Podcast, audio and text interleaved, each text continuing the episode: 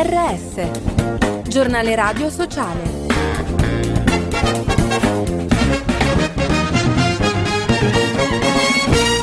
Bentornati all'ascolto del giornale Radio Sociale, in studio Giuseppe Manzo, 50 giorni di repressione. Il Coordinamento Nazionale dei Diritti Umani del Perù ha presentato un rapporto in cui si denuncia la forte repressione del governo di Lima durante le manifestazioni che stanno agitando il paese. I dati registrano 56 persone uccise e 912 ferite.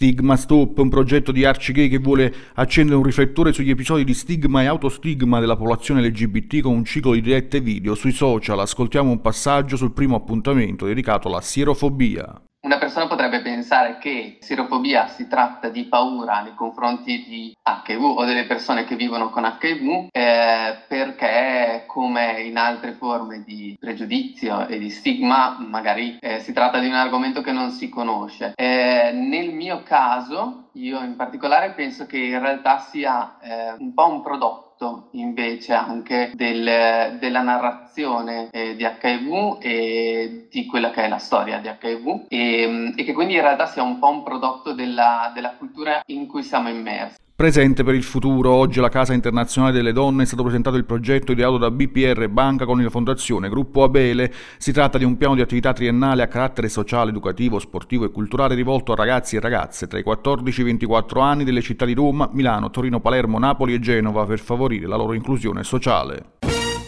curare la mente per i 50 anni dello spazio psicanalitico di Roma nel weekend una due giorni dove si è messo al centro la presenza della psicanalisi nel servizio sanitario pubblico. Ascoltiamo la presidente Daniela Zampa. Nei primi anni dopo la riforma psichiatrica del 78 la psicanalisi è entrata nei servizi sotto forma di psicoterapia psicanalitica applicata alle terapie individuali e alle terapie di gruppo, sia per pazienti gravi che per pazienti meno gravi o anche per quelli che adesso si chiamano i disturbi emotivi comuni. Però successivamente c'è stata una graduale uscita della psicanalisi eh, dai servizi.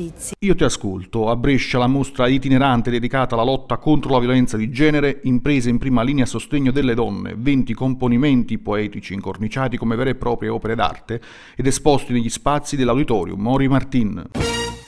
Sport e diritti umani ha preso il via la quinta edizione del premio promosso e conferito da Amnesty International Italia e Sport for Society che riconosce gesti simbolici e concreti in favore dei diritti umani nell'ambito sportivo. Fino al 31 marzo sarà possibile segnalare un atleta, una squadra un gruppo sportivo che ha contribuito alla promozione della cultura dei diritti umani. E con questo è tutto. Per notizie, approfondimenti e podcast www.giornaleradiosociale.it